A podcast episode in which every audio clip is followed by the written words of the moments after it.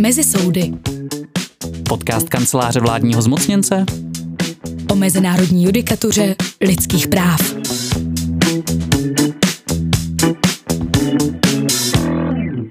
Milé posluchačky, milí posluchači, srdečně vás zdravíme z nahrávacího studia kampusu Hybernská. V tomto díle volně navazujeme na náš předchozí podcast k implementaci rozhodnutí Evropského výboru pro sociální práva ve věci Approach proti České republice, které se týká nepřijatelnosti tělesného trestání dětí. Výbor rozhodl, že současná právní úprava v občanském zákoníku, která stále považuje přiměřený tělesný trest za výchovný prostředek, není v souladu s mezinárodními závazky České republiky, jako je Evropská sociální charta, Umluva o právech dítěte nebo Evropská umluva o lidských právech. Je bohužel skutečností, že Česká republika patří k posledním zemím Evropské unie bez jasného legislativního zakotvení nepřijatelnosti tělesného trestání. Například Německo přijalo příslušnou legislativu v roce 2000, Maďarsko v roce 2004, Polsko v roce 2010 a Francie v roce 2019. Dnes se budeme bavit o tom, proč je důležité děti vychovávat bez tělesných trestů. Představím vám naši milou hostku Petru Vinčovou, ředitelku Centra Locika. Dobrý den, Petro. Dobrý den a moc děkuji za pozvání. Od mikrofonu za kancelář vládního zmocněnce zdraví Eva Petrová. Petra Vinčová je zakladatelka a ředitelka Centra Locika a také členka vládního výboru pro prevenci domácího násilí a násilí na ženách. Více jak 20 let pracuje jako psychoterapeutka s dětmi zasaženými násilím. Petro, symbolicky na Den dětí vznikla iniciativa, která usiluje o to, aby se dětství bez násilí stalo v České republice nejen heslem, ale i realitou. Pod výzvu za dětství bez násilí se podepisuje řada osobností z nevládního i akademického sektoru, ale je v první řadě určena běžným občanům, rodičům, kterým na dětech záleží a vědí, že bezpečné, rodinné a společenské prostředí je základem pro to, aby se děti mohly zdravě vyvíjet. Výzvu podpořila nejen vaše organizace, ale i Výbor pro práva dítěte a řada dalších nevládních organizací a rovněž například zástupce veřejného ochránce práv. Můžete našim posluchačkám a posluchačům iniciativu blíže představit?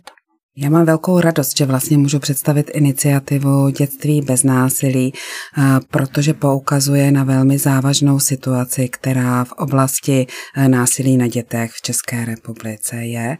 A nejenom to, ukazuje vlastně společné kroky, které je důležité udělat k tomu, aby děti v českých rodinách mohly vyrůstat bez násilí, aby bylo garantované jejich právo na dětství bez násilí. A ty kroky jsou vlastně velmi jasné a logické lidské. Jako jeden z nich, první důležitý, je vlastně ukotvení nepřijatelnosti tělesného trestání dětí do naší legislativy, eh, tak, aby bylo zřejmé, eh, že žádné dítě nemůže být fyzicky trestáno, že to není v pořádku a umožnilo to vlastně dětem se dříve dostat k pomoci, pokud jsou například v rodině trestané, ale změnilo to obecně normu v české společnosti eh, ohledně toho, co je v blízkých vztazích v pořádku. My vlastně víme, že tělesné trestání eh, často stojí za celou řadou dalších potíží, včetně například domácího násilí nebo násilí v blízkých vztazích, že to je něco, co se transgeneračně přenáší a propisuje se eh, do dalších vztahů. Ale samozřejmě nestačilo by samo o sobě mít jenom hodnotově ukotvenou tuto nepřijatelnost v legislativě, ale je potřeba, aby rodiče, vychovatelé, všichni, kdo přijdou s dítětem do kontaktu, měli dostatek informací o tom, eh, co to násilí je, jak ho rozpoznat, jakým způsobem vychovávat děti tak, aby měly pevné hranice, ale přitom se nepoužívaly hm, tělesné tresty, takže určitě bude potřeba nějaká dobrá kampaň, infolinka další věci ale zároveň je také celá řada dětí, které to násilí v rodinách už zažívají velmi intenzivně, nejenom v podobě tělesných trestů, ale přímo v podobě týrání, zneužívání a dalšího špatného zacházení. A pro tyto děti by měla existovat dobře dostupná síť pomoci. A nejenom pro tyto děti, ale i pro jejich rodiče, tak aby děti skutečně mohly vyrůstat v rodinách, kde nedochází k násilí. A k tomu, aby se děti dostaly k této pomoci včas a ta pomoc byla dobře předvídatelná, koordinovaná, je potřeba dobré mezirezortní a multioborové spolupráce. Ono to zní jako fráze, ale v praxi eh, my potřebujeme umět dobře říct dítě dítěti, rodičům, ale i spolupracujícím odborníkům, co přesně se v jakém čase bude dít od okamžiku, kdy je v rodině identifikované násilí, eh, po to, kdy se dítěti dostane pomoci a jak ta pomoc bude vypadat. A tyhle kroky, věřím, vytvoří úplně jinou atmosféru a vlastně ve společnosti umožní dětem včas si říci o pomoc a tak i například můj dlouhodobý cíl, aby centrum Locika třeba jednou nebylo vůbec potřeba nebo mohlo daleko více dělat preventivní aktivity, než pomáhat skutečně týraným dětem, se třeba stane realitou. Iniciativa má své webové stránky a lidé mohou tu iniciativu podpořit. Můžete eh, říct, jakým způsobem lze tedy tu iniciativu podpořit a jaké informace lze na těch webových stránkách získat? Ano, e, iniciativa má webové stránky www.dětstvíbeznásilí.cz lomeno memorandum a tam je možné se přihlásit k myšlence dětství bez násilí, e, což je velmi důležité proto, aby naši politici skutečně přijali ty důležité kroky, které se jmenovala, ty kroky se staly realitou, jak to ukotvení nepřijatelnosti tělesných trestů, tak další a každý hlas se počítá. A my skutečně chceme dát i hlas dětem, protože protože velmi často eh, děti teď zůstávají v rodinách jako neviditelné oběti násilí, tak je velmi důležité jak pro politiky, zákonodárce, ale i pro děti v rodinách, aby slyšeli, že násilí není v pořádku a že si to myslí čím dál tím větší část eh, naší společnosti.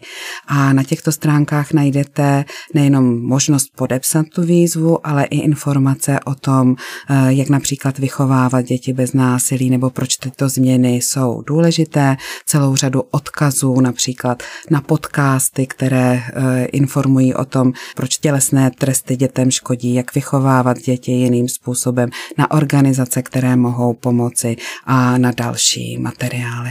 Kolik dětí vlastně zažívá násilí v rodině? Eh, když si to vezmeme třeba eh, v jedné takové třídě na základní škole, kde je 30 dětí, kolik z nich eh, někdy bylo přítomno násilí, kolik z nich si násilí zažilo?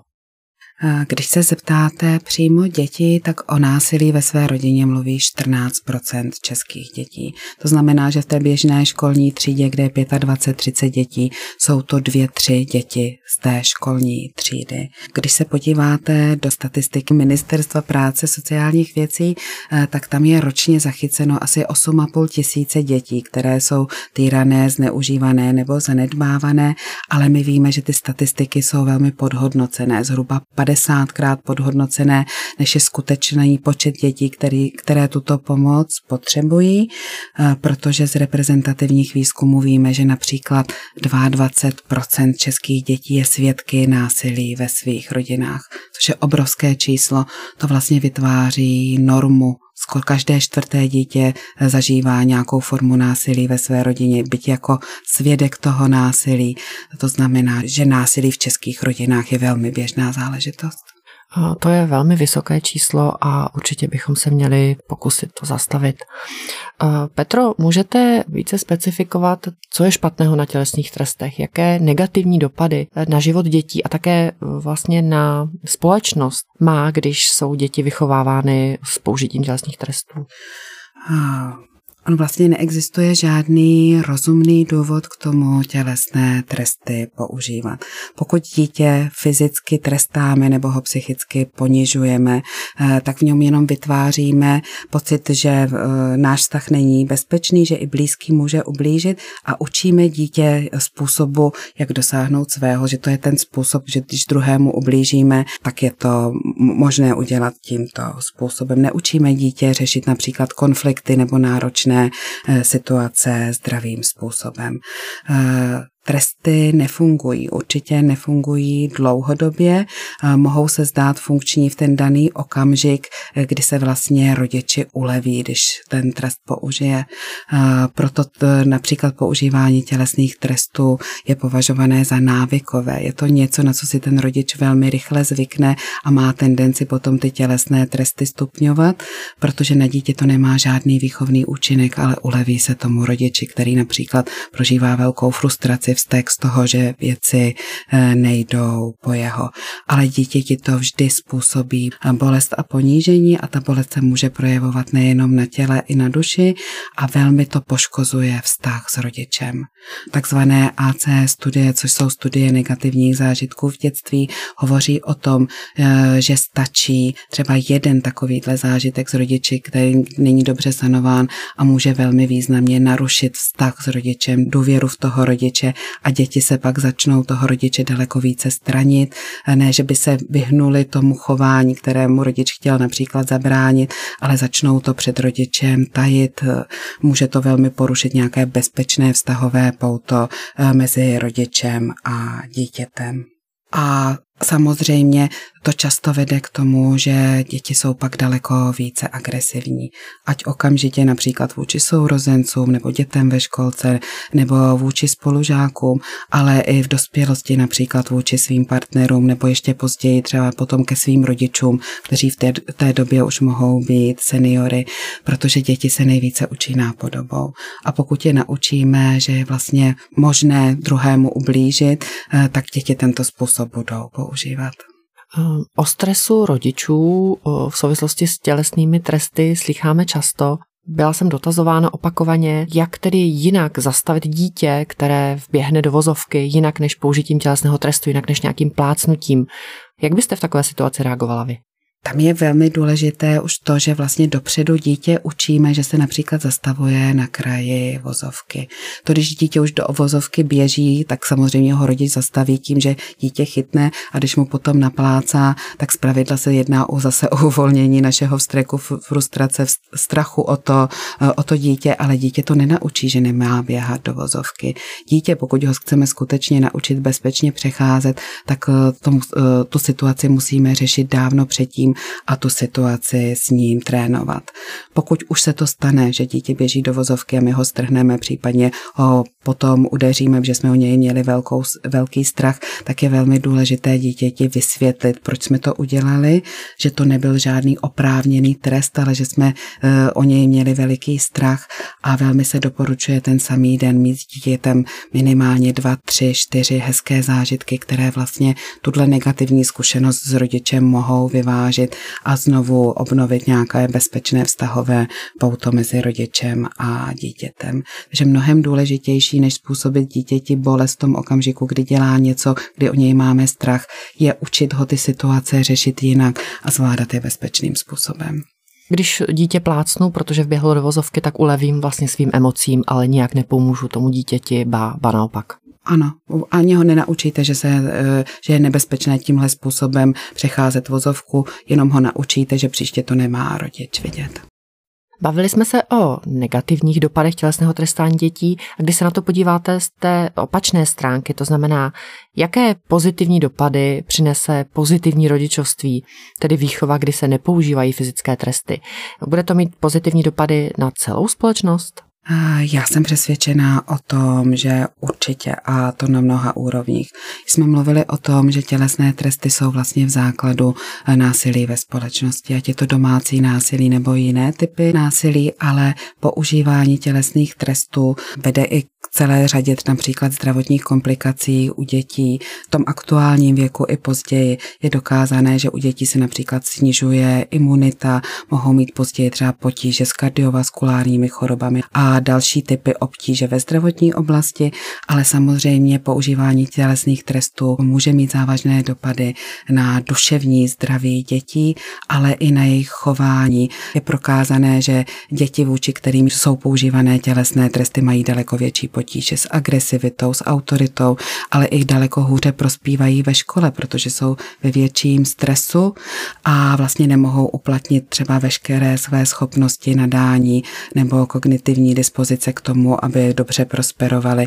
A je velká pravděpodobnost, že budou mít i větší potíže například ve svých blízkých vztazích, hůře budou navazovat eh, blízké vztahy, protože mají zkušenost, že blízký vztah nemusí být vždycky bezpečný, eh, mohou později být i eh, násilní nebo agresivní vůči svému partnerovi a u dětí, které zažívaly tělesné tresty, často může docházet i k rozvoji rizikového chování, jako je nadužívání eh, například návykových látek nebo celá řada rizikového chování.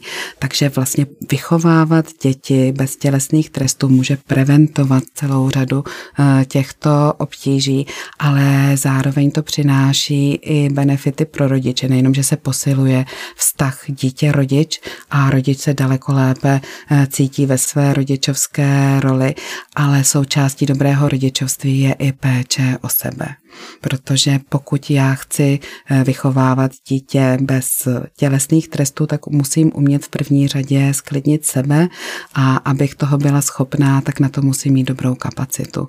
Takže součástí všech těch doporučení k tomu, jak dobře vychovávat děti bez tělesných trestů, je i dobrá péče o sebe, která začíná například dostatečným spánkem, což může být zvlášť obtíž s malými, s malými dětmi, ale i tím, že si umím třeba říct o podporu blízkým lidem, Eh, že přesto, že se starám o, dě, o dětě, je to velmi náročné, tak si umím najít prostor pro sebe, eh, kde se mohu věnovat sobě svým zálibám. A potom je také důležité, že vlastně ve společnosti, eh, kde se společně dohodneme, že tělesně trestat děti není v pořádku, tak se hledají nové strategie, jak vychovávat děti tak, aby měly pevné hranice, svět pro ně byl předvídatelný, bezpečný, ale zároveň nedocházelo k tělesným trestům. To znamená, že například eh, jako se moderně učíme řídit manažerské týmy tak, že jejich výkon pozitivně motivujeme a vytváříme bezpečné pracovní prostředí, tak to tež, když se začneme učit ve svých rodinách, tak to přispěje vlastně ke zlepšení kvality všech. Mámy, táty, i dětí, i společnosti jako celku. Děkuji, Petro, že jste zmínila, že rodič má pečovat i o sebe.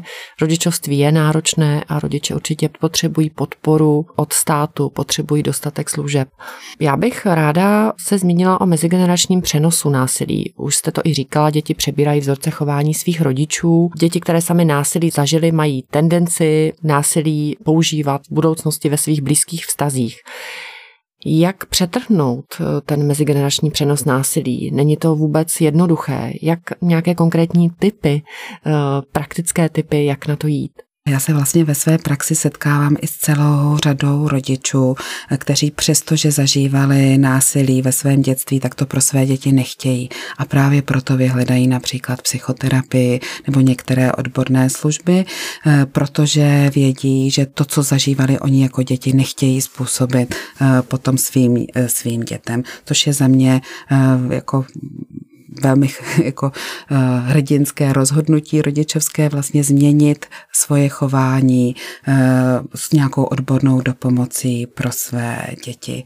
Eh, není to tak, že každé dítě, které zažívalo násilí, musí potom ubližovat dál nebo se stát obětí, ale je tam zvýšené riziko a zvlášť v okamžicích, kdy jsme vystaveni zvýšenému stresu, to znamená třeba příklad po narození dítěte nebo když rodina je v nějaké krizi, například jeden z členů rodiny rodiny je nemocný nebo přijde o práci, tak se může objevovat větší tendence se vracet zpátky k těmhle starým způsobům chování a děti třeba eh, tělesně trestat. A proto je důležité jednak eh, ve společnosti mít ukotvené, že tohle chování není v pořádku, ale i možnost nějaké odborné pomoci, ať je to psychoterapie nebo například rodičovské programy, eh, které pomáhají rodičům vychovávat děti jinak. V Čechách je například dostupný Triple P nebo je poměrně poměrně rozšířený videotrénink interakcí, eh, což možná někteří rodiče znají, kteří dělají biznisu z nácviku prodejních dovedností, kdy vlastně, když si trénují schopnost dobře komunikovat se svým zákazníkem, tak se používá kamera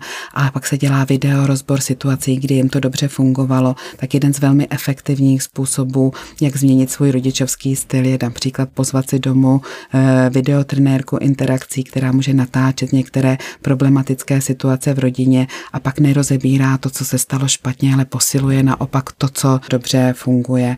Hodně pomáhá i nějaká komunita rodičů, kteří se vzájemně podporují v tom, jak vychovávat a velmi pomáhá i podpora širšího okolí, které místo toho, aby odsuzovalo rodiče za to, co dělá nebo nedělá správně, tak vytváří podpůrné prostředí a pomáhá s podporou podporou toho rodiče, tak aby měl například i prostor pro sebe. Když jsme u té podpory, konkrétně podpory ze strany státu, jednou z priorit iniciativy Dětství bez násilí je změna občanského zákoníku tak, aby označila tělesný trest za nepřijatelný výchovný prostředek. Hovoříme o tom, že se jedná o nastavení společenské normy, že děti se netrestají. Je to nějaké hodnotové nastavení. Proč je změna zákona potřeba a bude mít reálný dopad ta novelizace? Já se na základě zkušeností z, jej, z jiných zemí, které prošly tuto cestu už před námi, domnívám, že určitě. My jsme v té předchozí otázce mluvili vlastně o individuální změně, o tom, jak člověk sám může změnit například transgenerační přenos některých eh, patologických vzorců chování, ale tato změna se ve společnosti děje velmi pomalu. Pokud chceme změnit chování ve společnosti jako v celku, tak se nelze spoléhat jenom na prevenci prevenci a terapii, ale je potřeba změna hodnotového ukotvení a toho, aby se lidé začali jiným způsobem chovat a teprve potom se začne měnit i vlastně to, jak o věcech přemýšlí a jak je prožívají. Nelze tedy čekat na to, až podpora nepřijatelnosti tělesných trestů bude mít podporu veřejnosti, většiny veřejnosti, ale je tam potřeba odvážného politického kroku, který tu normu změní a na základě toho se začne měnit i chování lidí a později hodnoty. Tuto cestu prošli například ve Švédsku, kdy ještě v roce 1960 většina rodičů své děti běžně výchovně byla a považovali to za něco, co je úplně v pořádku a běžné a normální. A v roce 1966 přijali zákon, který přesně ukotvoval nepřijatelnost tělesného trestání dětí. A už v roce 1970 méně jak polovina rodičů se domnívala, že to je v pořádku. V roce 1980 dokonce třetina rodičů uh, věřila v to, že tělesné tresty mají nějaký pozitivní dopad uh, na děti a v roce 2000 už to bylo jenom pár procent. My bohužel v roce 2023 jsme v situaci, kdy stále dvě třetiny rodičů v České republice se domnívají, že facka je dobrý výchovný prostředek a, a že tělesné tresty mají být v nějaké přijatelné podobě tolerovány, používány ve výchově. A je to něco, co potřebujeme z těch důvodů, o kterých jsme předtím eh, mluvili, změnit. Jak kvůli našim dětem, jejich vztahů s nimi, ale i kvůli nějakému hodnotovému ukotvení společnosti jako celku. Udělat tento důležitý politický krok mně přijde o to naléhavější v současné době, kdy násilí ve společnosti prokazatelně roste. Eh, přesvědčují nás o tom nejenom bulvární noviny, kde každý den najdeme nějakou kauzu závažného násilí ve společnosti, ale toto násilí závažně dopadá i na děti. Eh, za dobu, co existuje Centrum Locika, to znamená za posledních 8 let, zemřelo v českých rodinách 4 34 dětí. A to bez větší odborné pozornosti. Zpravidla o tom referovali přesně jenom deníky jako blesk, ale například v Čechách neexistuje Child Death Review Committee, to znamená sbor nebo nějaký panel odborníků, kteří by vyhodnocovali, kde se stala chyba, že toto dítě nebylo včas zachycené systémem sociálně právní ochrany dětí. A ta situace v rodině došla tak daleko, že došlo k tragickému umrtí, ale i dalších 700 dětí si ponese trvalé zdravotní následky v důsledku prožitého násilí v rodinách. A více jak 15 tisíc dětí muselo vyhledat psychologa v důsledku toho, co zažili ve svých rodinách. A více jak 3,5 tisíce dětí bylo odebrané do ústavní péče. A to jsou čísla dětí, o kterých víme. Mě vlastně ještě daleko více trápí děti v rodinách, které nejsou včas zachycené a pak velmi často eh, vyrůstají v násilném prostředí. Eh, velmi často mají závažné duševní potíže, když, eh, když vyrostou nebo v průběhu dospívání končí například ve výchovných ústavech nebo v psychiatrických léčebnách. Myslím si, že je nejvyšší čas začít jako společnost tuto situaci měnit a právě proto mám takovou radost té společné iniciativy vlastně vládního a nevládního sektoru, která se snaží eh, v tomto čase ty věci společně posunout ku předu. A k té velké změně potřebujeme podporu našich zákonodárců. Vy jste mluvila o tom odvážném politickém kroku, to se mi moc líbí, jak jste to pojmenovala. Určitě je tedy důležitá změna zákona. Ta čísla jsou alarmující, která jste zmínila. Velmi důležitá je tedy i informační kampaň. Já to chápu, takže to musí jít jako balíček, ruku v ruce, spolu tedy eh, s legislativním procesem, eh, ve kterém bude tedy schvalována ta změna občanského zákoníku, tak musí se opravdu nastartovat nějaká jako masivní informační kampaň a musí se navýšit počet služeb eh, pro rodiče. Vy jste mluvila o programu Triple T.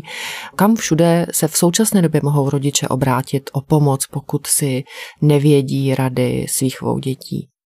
V současné době již existuje celá řada dobře dostupných informací o tom, jak vychovávat děti bez násilí.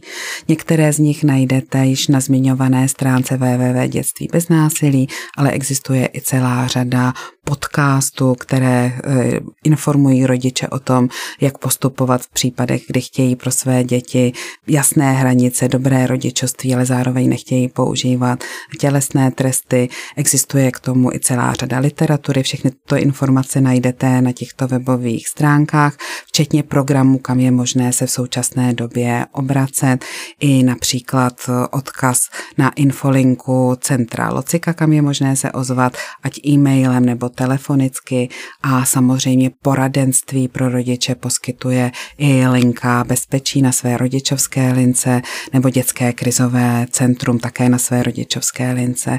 Já přesto věřím, že ale brzy bude existovat jednotná eh, celorepublikově dobře dostupná zdarma infolinka pro rodiče, kteří chtějí pro své děti dětství bez násilí. Já jsem si webové stránky www.dětstvíbeznásilí.cz podrobně procházela. Těch informací užitečných je tam opravdu celá řada a uh, každým dnem přibývají další. Takže uh, velmi děkuji vašemu týmu, který se o webové stránky stará. Je to velmi užitečný zdroj informací a v České republice naprosto unikátní, protože tolik informací o dětství bez násilí, včetně tedy netolerance k tělesnému trestání dětí na jednom místě, v České republice dosud, dosud chybělo a nyní tedy se schromažďují na, na této webové stránce. Petro, chýlíme se k závěru našeho rozhovoru. Já si na závěr dovolím osobnější otázku. Co vám jako rodiči pomáhá, když se ocitnete ve zdánlivě bezvýchodné situaci? A já za tu otázku děkuji, protože já bych nerada v tom rozhovoru vlastně vyvolala dojem, že společnost se dělí na dobré a špatné rodiče. I já jsem, já mám, já mám tři dcery a i já jsem ve své výchově použila tělesný trest, i já jsem je udeřila. E, nikdy jsem to ale nepovažovala za něco, co by bylo správné a co by si mé dcery zasloužily.